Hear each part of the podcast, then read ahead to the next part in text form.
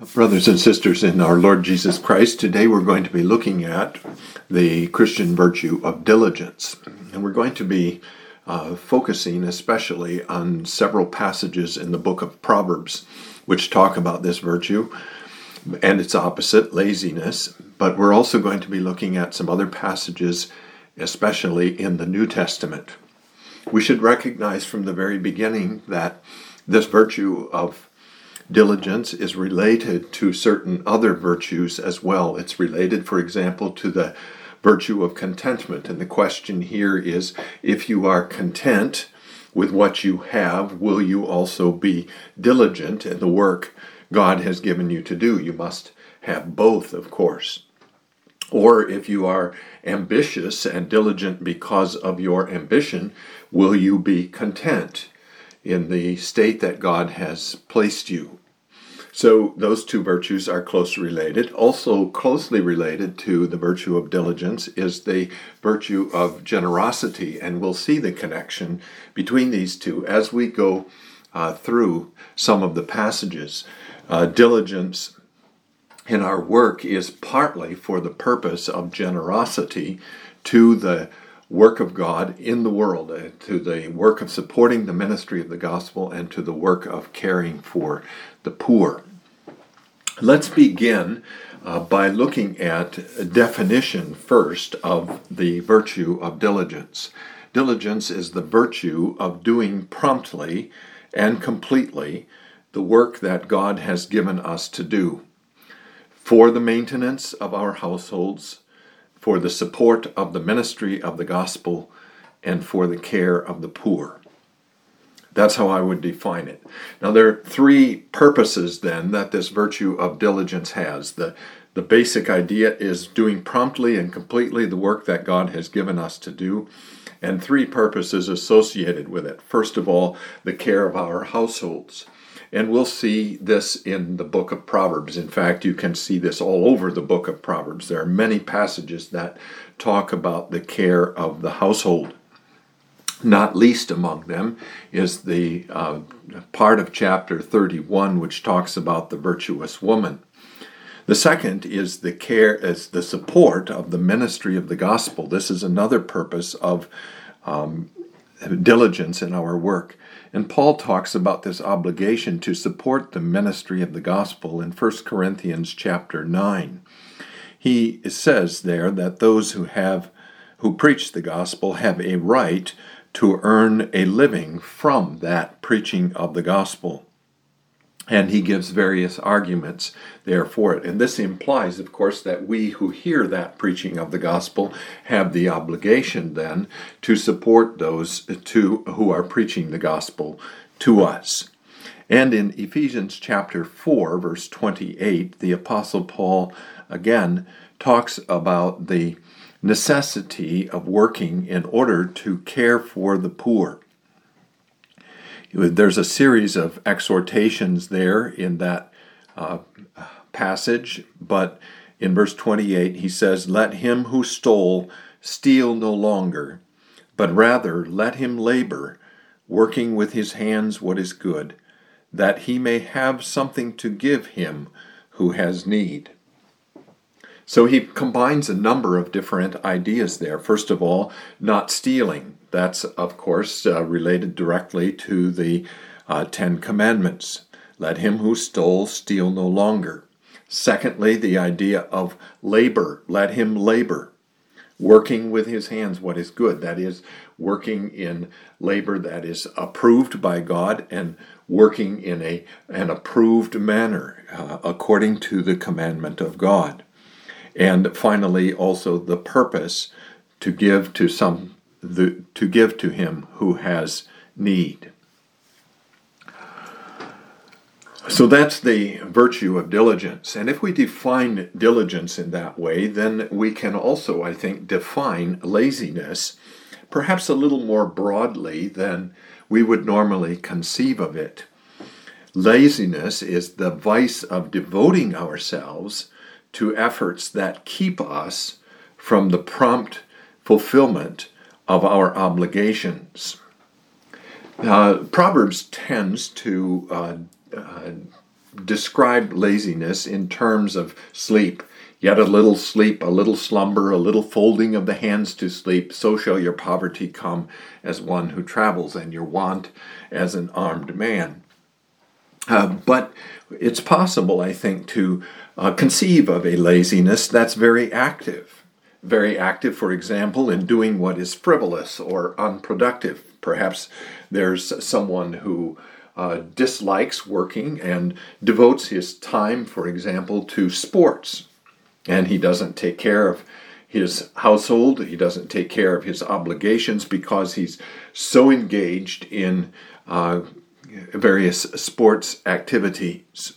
Or you can even conceive, I think, of a laziness uh, that is doing uh, uh, valuable work, but work nevertheless that keeps us from fulfilling our obligations to support our families, to support the ministry of the gospel, and to care for the poor. For example, have, have you ever decided to do some job that may be a job around the house because there's another more pressing job, more important job that you really won't, don't want to do right now. That's a, a, a way of being lazy, I think. We have a, a pressing obligation, but we're not very interested in fulfilling that obligation, and so we uh, excuse ourselves from it by doing other work that is not uh, important or not even necessary at this time. So, laziness is the vice of devoting ourselves to efforts that keep us from the fulfilling of our obligations. And we're going to be talking more about laziness as we get into some of the biblical passages. But let's look in the second place then at the biblical foundation for the virtue of diligence. And I think there are two, basically, two foundations, biblical foundations for this virtue. The first is the fourth commandment, which is remember the Sabbath day to keep it holy. Six days you shall labor and do all your work. The fourth commandment, therefore, commands us to rest on the seventh day, but it also commands us to work for six days. And God created us from the beginning for work. He gave as a gift rest, rest on the Sabbath day, and He gave, I think, also from the beginning, rest in sleep. He did not create us with an inexhaustible capacity for work, such as He Himself has. And so He created us to need rest, to need rest at night, and to need, need rest once per week. But he gave us, as our business in the world, working. Our business is not sleeping, our business is not play. Uh, our business is not doing what we want to do. Our business is to work six days. You shall work. And this means of work, then, is the ordinary means by which we provide for ourselves and for our house, households. We work in order to support ourselves in the world, to have enough food and clothing, uh, and whatever else we need to support life in this world, and to support those who belong to our households as well. Now, it's important to recognize in connection with that that God does not always promise us that He will reward our work with the means to live. And so it may be that a Christian farmer who is very diligent in caring for his crops and in caring for his animals loses uh, all or part of his harvest after much hard labor. This can happen. There, uh, the curse of God on Adam's labor means not only that he must work in the sweat of his brow, but means also that sometimes we work fruitlessly, that is, without being able to obtain from that work the fruits of our labor. That's a curse. I do, don't think it was true as Adam was created that he could work fruitlessly.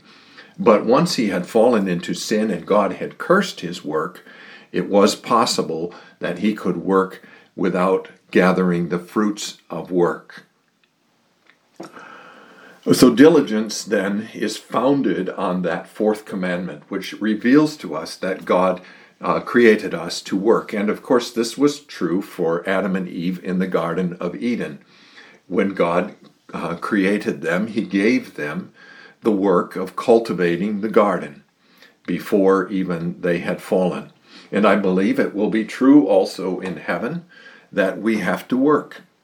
Our work will no longer be cursed. Our, no work will no longer be joyless, as it sometimes can be here in this world, but there will be work for us to do. And this, the second foundation then of the virtue of diligence is God's own work pattern of work and rest, as He reveals it to us in Genesis chapters 1 and 2. He worked six days and he rested the seventh day. And it's because of his own rest on the seventh day that he hallowed that seventh day for us also to rest in it. He therefore calls us in working and resting both to be imitating of him, to be imitating him. And this continues today. He is still today the working God. In John chapter 5, our Lord Jesus Christ says this. It's in verse 17. Jesus answered them, My Father has been working until now, and I have been working. So God has been working uh, uh in His creation since the, He created it. He has never ceased to work. He, in fact, combines work and rest into one in his own perfect and infinite being. And this will be uh, the pattern, this must be, therefore, the pattern for our lives. We imitate God, who created in six days, but who also continues to work and who calls us to work as well, to imitate Him. Also to rest in imitation of him, especially on the Sabbath day. So I think those two uh, ideas are the foundation for the virtue of diligence. The third thing we want to consider in connection with this virtue of diligence is um, various passages in the scriptures that talk about it. And here we we are going to begin with the book of Proverbs, and we're going to begin with Proverbs chapter 6, verses 6 to 11. This is in the very first part of the book of Proverbs, the introductory nine chapters in which uh, Solomon has various essays, we, we might say, brief essays on, on various subjects, um, perhaps most prominently on the subject of adultery but also on the subject of wisdom. And in this chapter, um, uh, four subjects uh, becoming security in the first few verses of the chapter, uh, speaking perversely in uh, verses 12 to 19, and adultery in verses 20 and following. But in verses 6 to 11, he has a strong condemnation of laziness. Go to the ant, you sluggard. Consider her ways and be wise, which, having no captain, overseer, or ruler, provides her supplies in the summer and gathers her food in the harvest. How long will you slumber, O sluggard? When will you rise from your sleep? A little sleep, a little slumber, a little folding of the hands to sleep. So shall your poverty come on you like a prowler, and your need like an armed man. Solomon speaks very sharply and urgently to the lazy man, and he says, Take the ant for your example, because the ant diligently makes provision for the future by its work. He calls the sluggard to awake from his sleep, and he warns the sluggard that poverty will come to him in the end if he does not rouse and begin to work. We have another uh, passage on uh, diligence and laziness in Proverbs chapter 24, verses 30 to 34. And this is in a different section of the book. It's in a section which belongs to the sayings of the wise, beginning in chapter 22, verse 17, and going to the end of chapter 24. In chapter 24, verse Uh, verses 30 to 34, then, at the end of the sayings of the wise, you have these comments of Solomon. I went by the field of the lazy man and by the vineyard of the man devoid of understanding, and there it was, all overgrown with thorns. Its surface was covered with nettles, its stone wall was broken down. When I saw it, I considered it well. I looked on it and received instruction. A little sleep, a little slumber, a little folding of the hands to rest. So shall your poverty come like a prowler, and your need like an armed man. Notice there he he quotes from Proverbs chapter 6. Whoever this is, whether it's Solomon or some other wise man, perhaps from Solomon's time.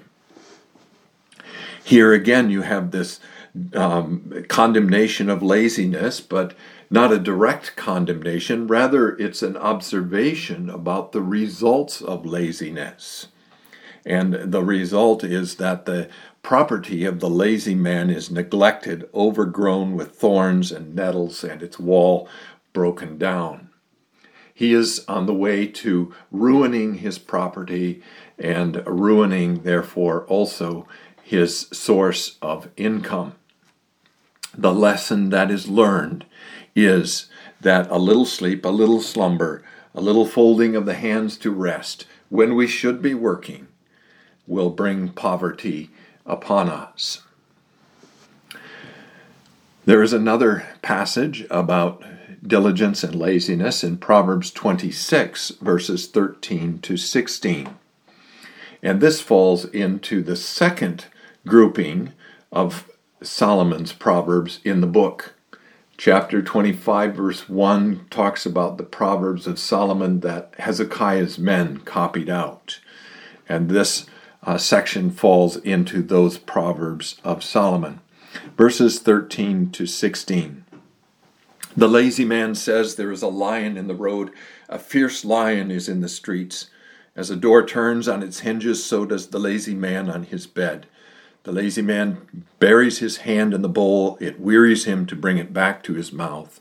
The lazy man is wiser in his own eyes than seven men who can answer sensibly. I think we see three things about the lazy man there. First of all, he can find all kinds of excuses, even sometimes silly and laughable excuses, to avoid his work. There is a lion in the road. A fierce lion is in the streets. Well, yes, it was possible that a lion be in the road, but it would not prevent, normally prevent people from going out to do their work. They would uh, instead, go to take care of the lion, remove the obstacle from their getting to work. But the lazy man says, I can't go out of doors, the lion might get me. So that's first. He makes excuses to avoid doing his work. Secondly, you see his character, and we have a very vivid description of the lazy man's character here. He uh, turns on his bed like a door on its hinges. And I think that's very striking because what you see here is the lazy man uh, uh, lying on his bed, and he's so unwilling to exert himself that when he wants to turn from side to side, he can't even uh, sit up a little bit in bed to do it. He turns instead like a door on his hinges from one side to another. And we see him also depicted, his character also depicted in verse 15 where he buries his hand in the bowl and uh, it wearies him then to bring it back to his mouth. Now, both of these descriptions, I think, are somewhat uh, in the nature of hyperbole about the poor, uh, the lazy man. But nevertheless, they express the idea that the lazy man is not willing to exert himself. He wants inactivity, or as we noted earlier, he doesn't want to do the work that God has called him to do. And the final passage is in Deuteronomy, or, or, Proverbs, excuse me, Proverbs 27, verses 23 to 27. And this also is in that second grouping of Solomon's Proverbs. The other three passages we've looked at so far all have spoken primarily of laziness. This passage, however, speaks of diligence and the promise of God's favor and blessing on diligence. Be diligent to know the state of your flocks and attend to your herds. For riches are not forever, nor does a crown endure to all generations. When the hay is removed and the tender grass shows itself and the herbs of the mountains are gathered in, the lambs will provide your clothing and the goats the price of a field. You shall have enough goat's milk for your food, for the food of your household, and the nourishment of your maidservants. Now, uh, we should note, first of all, that uh, verse 23 in the Hebrew does not actually use the word diligence. It says simply, if you translate more literally, know thoroughly the state of your flocks. But certainly there is in the that know thoroughly the idea of diligence and attend to your herds. And it gives two reasons. First of all, riches do not take care of themselves. Riches have a way of disappearing. They take wings and fly away, as a later um, uh, verse in Proverbs says. Nor does a crown endure to all generations. They need, riches need your care, therefore. But the second reason is that, as we've noted uh, before, that this is God's means, God's ordained means for you to provide for your household. Verses 25 to 27. When you have done your work, then normally you can enjoy the fruits of that work. So, those are the four main passages in Proverbs devoted to this subject of diligence and laziness. There are certain other passages, shorter in scope, just a verse or two in each case, and there are actually quite a number of these. I would say there are something like 10 other passages in Proverbs that talk about this virtue of diligence and the vice of laziness, but let's look at just a few of them anyway. And I want to begin here with chapter 10, verses 4 and 5. Chapter 10, verses 4 and 5. We should really uh, begin, however, with verse 2 because there's a context for these verses. Treasures of wickedness profit nothing, but righteousness delivers from death. That is, when the time comes for God's judgment to fall, treasures of wickedness profit nothing. They will not deliver you from the judgment of God. Then in verse 3, the Lord will not allow the righteous soul to famish, but he casts away the desire of the wicked. He cares for the righteous, and he, uh, the Solomon says, will not allow them to starve. Now that's not meant to uh, drive us to the conclusion that any person here in the world who starves to death is unrighteous. We should not draw that conclusion. What it's meant to tell us is that normally, through our diligence, God does crown our labor with the fruits of that labor, give to us what we need. But it doesn't always happen that way in this cursed world. Sometimes our labor becomes fruitless but he casts away the desire of the wicked. It also means, of course, that ultimately, whatever happens to the righteous in this world, God will preserve their lives and he will bring them to that glory that he has promised. But he will cast away the desire of the wicked. They will be frustrated in all their desires, and all the wealth that they accumulate and enjoy here in this world will ultimately be taken away from them. Then the verse about verses about diligence and laziness. He who has a slack hand becomes poor, but the hand of the diligent makes rich. He who gathers in summer is a wise son. He who sleeps in harvest is a son who causes shame.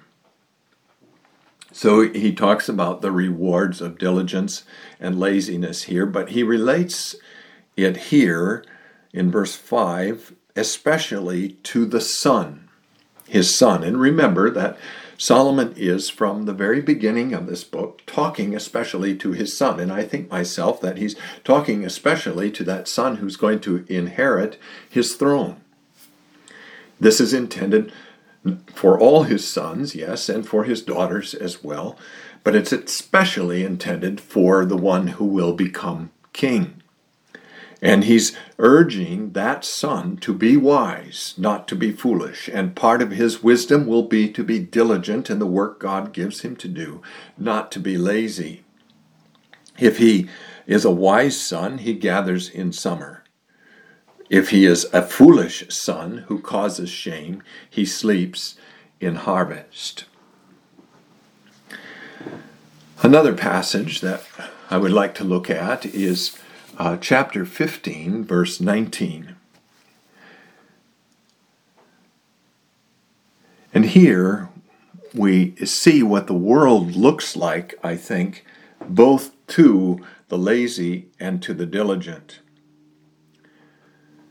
There we read, The way of the lazy man is like a hedge of thorns, but the way of the upright is a highway. And I think again here, uh, what uh, Solomon is doing is he's describing what the world looks like to a lazy man. The lazy man looks at the world and he sees all kinds of obstacles to him accomplishing his purposes and doing the work that he's supposed to be doing. His, his way is hedged with thorns, and because his way is hedged with thorns, he refuses to get up and do his work, or he finds some way to avoid doing his work.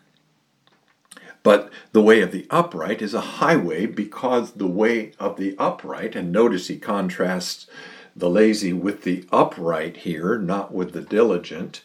Diligence is in the fear of God, is uprightness, is according to the law of God. But the way of the upright is a highway because the, up, uh, the upright man, the diligent man, gets up and goes after the obstacles that are in his way. He clears the way of the obstacles and he makes for himself a way to accomplish the work God has given him to do. The next passage is Proverbs chapter 20, verse 4. The lazy man will not plow because of winter. He will beg during harvest and have nothing. Two things there very quickly. Again, we see his excuses. He will not plow because of winter. He says winter's here, but that doesn't prevent a man from doing his work. And, uh, and because he will not plow, he will beg during harvest and have nothing chapter 21, verse 5. The plans of the diligent lead surely to plenty, but those of everyone who is hasty surely to poverty. And here we want to notice particularly the contrast is between the diligent and the hasty rather than the diligent and the lazy. Hastiness is a form of laziness, cutting corners, as we say. Diligence is doing promptly what God has given us to do, but not hastily what God has given us to do. The lazy man is the one who is hasty, who wants to get his work, whatever it is, finished as quickly as possible, if he's even going to do it at all. And finally, in that same chapter, verses 25 and 26. The desire of the lazy man kills him, for his hands refuse to labor. So the lazy man has desires. He wants things. He wants a comfortable life. He wants food. He, he wants uh, to enjoy the good things of life. He may even want great wealth. Some do. But that desire kills him because he refuses to labor. He covets greedily all day long without doing anything about it. But the righteous, and notice how the contrast comes out here. The righteous is very different. It doesn't say of the righteous man that he um, works and obtains wealth, But it says of the righteous man, he gives and does not spare. That is, the righteous man has as his goal not just to support his household, but to be able to give and to give generously. That's part of being diligent. Let's turn then to the, some passages in the New Testament that also talk about this matter. First of all, Matthew chapter 6 in the Sermon on the Mount, where Jesus has quite a long section on not uh, seeking earthly wealth. He begins that section by saying, Do not lay up for yourselves treasures on earth where moth and rust destroy and where thieves break in and steal, but lay up for yourselves treasures in heaven, where neither moth nor rust destroys and where thieves do not break in and steal. And he goes on in that passage to talk about working, but working without anxiety, working by uh, while we trust in God. Therefore, I say to you, do not worry, do not be anxious about your life, what you will eat or what you will drink, nor about your body, what you will put on. Is not life more than food, and the body more than clothing? Look at the birds of the air, for they neither sow nor reap nor gather into barns. Though he doesn't say they don't work. Yet your heavenly Father feeds them. Are you not of more value than they? Which of you, by worrying, can add one cubit to his stature? So why do you worry about clothing? Consider the lilies of the field, how they grow. They neither toil nor spin. Here's an example of a creature of God that does not work. And yet I say to you that even Solomon in all his glory was not arrayed like one of these. Now, if God so clothes the grass of the field, which today is and tomorrow is thrown into the oven, will he not much more clothe you, O you of little faith? Therefore, do not worry, saying, What shall we eat, or what shall we drink, or what shall we wear? For after all these things the Gentiles seek. For your heavenly Father knows that you need all these things.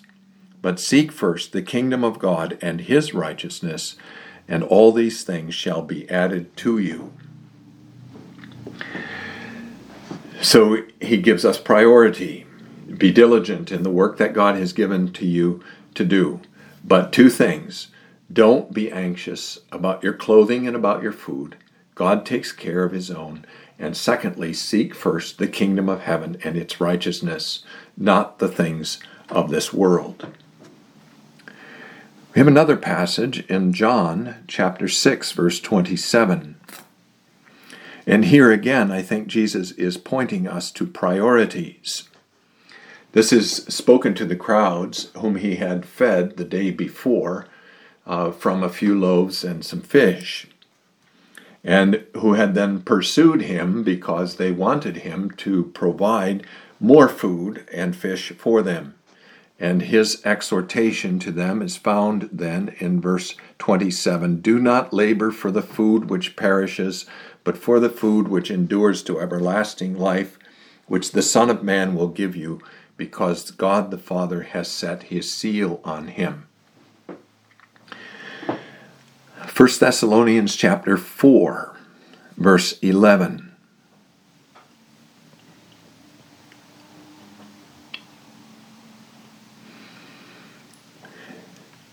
Beginning with the last part of verse 10, we urge you, brethren, that you increase more and more, and I think the apostle means there increase more and more in love, that you also aspire to lead a quiet life, to mind your own business, and to work with your own hands, as we commanded you. There you have the apostle explicitly commanding the Thessalonians to work Work with your own hands. Lead a quiet life.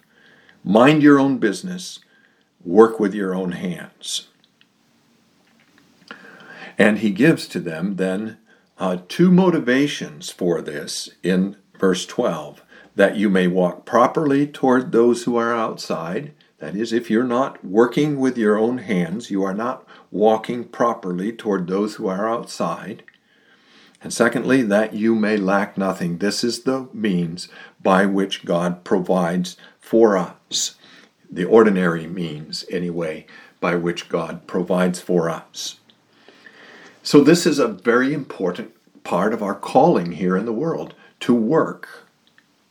And we should not then conclude that a person who needs to devote all his waking hours to his work here in the world and has no time for what we call ministry or witnessing is a person who is failing in his obligations. This is a primary calling. Work. You must work. That's what God has placed you in the world to do. And when you work diligently, then God is pleased with you. And the work doesn't have to be the work of ministry. It may be whatever honorable work God has given you to do, whether it's taking care of your children, or whether it's uh, digging ditches, or whether it's working in a factory, or writing computer programs, or whatever it may be. It does not matter. God calls you to work. And then finally, in the New Testament, 2 Thessalonians chapter 3, verses 10 to 12. And again, we have laid down for us here some very important principles. Even when we were with you, Paul says, we commanded you this if anyone will not work, neither shall he eat. Paul says, don't feed the lazy. Don't feed the lazy. It's an important biblical principle that the lazy should not be fed. They should not be allowed to batten on the public or to batten on fellow Christians or on the Christian church because they don't want to work. Don't feed them.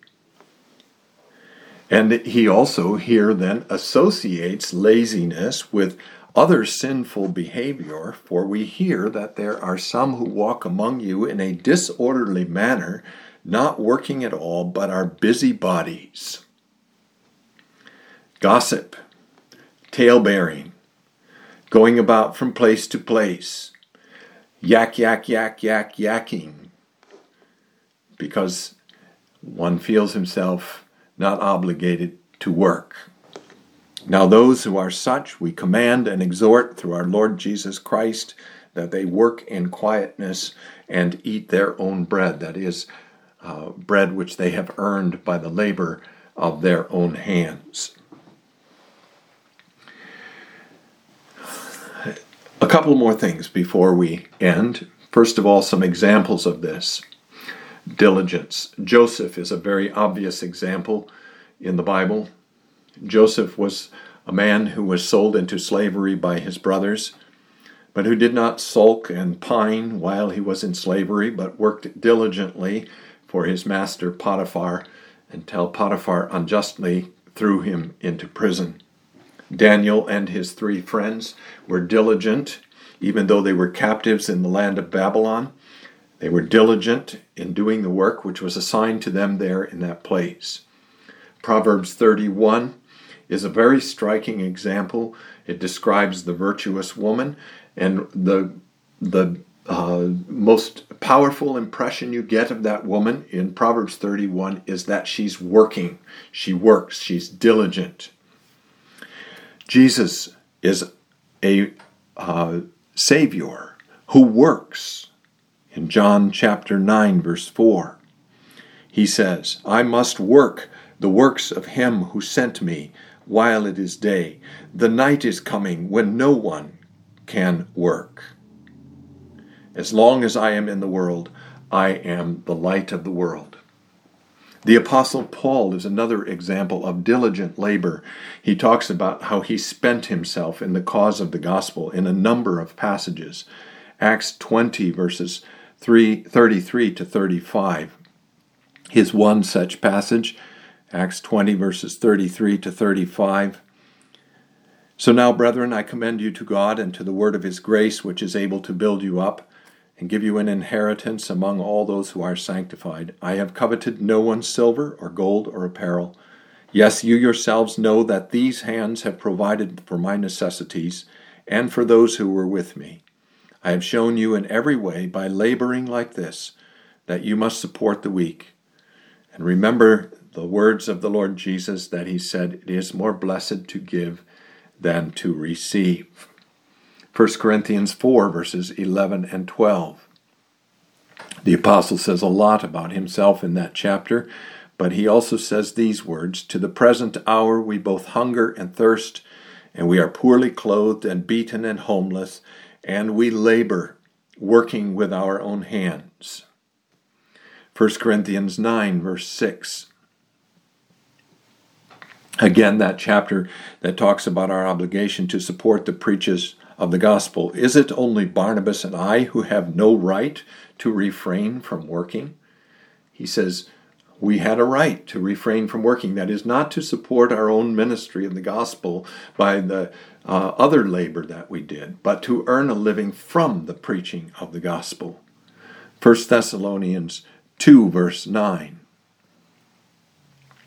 For you remember, brethren, our labor and toil for laboring night and day, that we might not be a burden to any of you. We preach to you the gospel of God. And 2 Thessalonians 3, verses 8 and 9. Nor did we eat anyone's bread free of charge, but worked with labor and toil night and day, that we might not be a burden to any of you, not because we do not have authority, but to make ourselves an example of how you should follow us. It's also, I think, very striking that many of Jesus' parables in the Gospels are about working. Though uh, the Gospel is full of the teaching that our salvation is by grace, Jesus never encourages us to passivity. The characters in his parables are doing things. There is a constant uh, insistence upon the necessity of working, sowing, harvesting, working in the fields, taking the inheritance and using it well, contrary to the example of the prodigal son, looking for lost sheep and coins, buying fields, needing bread, and on and on and on in the parables it goes. Our Lord wants us to work. And finally, then, the motivations for work. Negatively, not because we covet riches. We are not to be coveting riches. Not because we are driven by anxiety. That would be a lack of trust in our Father in heaven who provides for our needs. Not in order to earn our salvation. We can never earn salvation. That is a free gift of God. Our working is always in response to, a grateful response to, a salvation freely given. Positively, then, the motivations for diligence in our work are obedience. God commands us to work, therefore, we obey. We fear God we are wise. This is uh, important in studying Proverbs, in fact. As we look at those passages in Proverbs that talk about diligence and laziness, we must remember that the whole book of Proverbs is teaching us the fear of God, and is that the theme of the book is that the beginning of wisdom is the fear of God. And so when Solomon commands us to work, and talks about diligence and laziness. Underlying that whole idea is you must fear God, you must be wise. Fearing God and being wise means keeping His commandments, and means, in part anyway, being diligent in the work He's given you to do. Positively, also, a motivation for work is love for God, that is gratitude to Him for what He has done for us and all the work He has put into our salvation and a love for our neighbor. God has loved us, therefore we love others. Thirdly, a motivation for working is imitating God. He is the working God, and we therefore work to be like Him. And finally, a motivation for working is stewardship. God has placed into our care certain earthly possessions and an earthly life and it is our responsibility to care for that earthly life, those earthly possessions, and our earthly households, all to the glory of the God of our salvation. May God bless you with his word.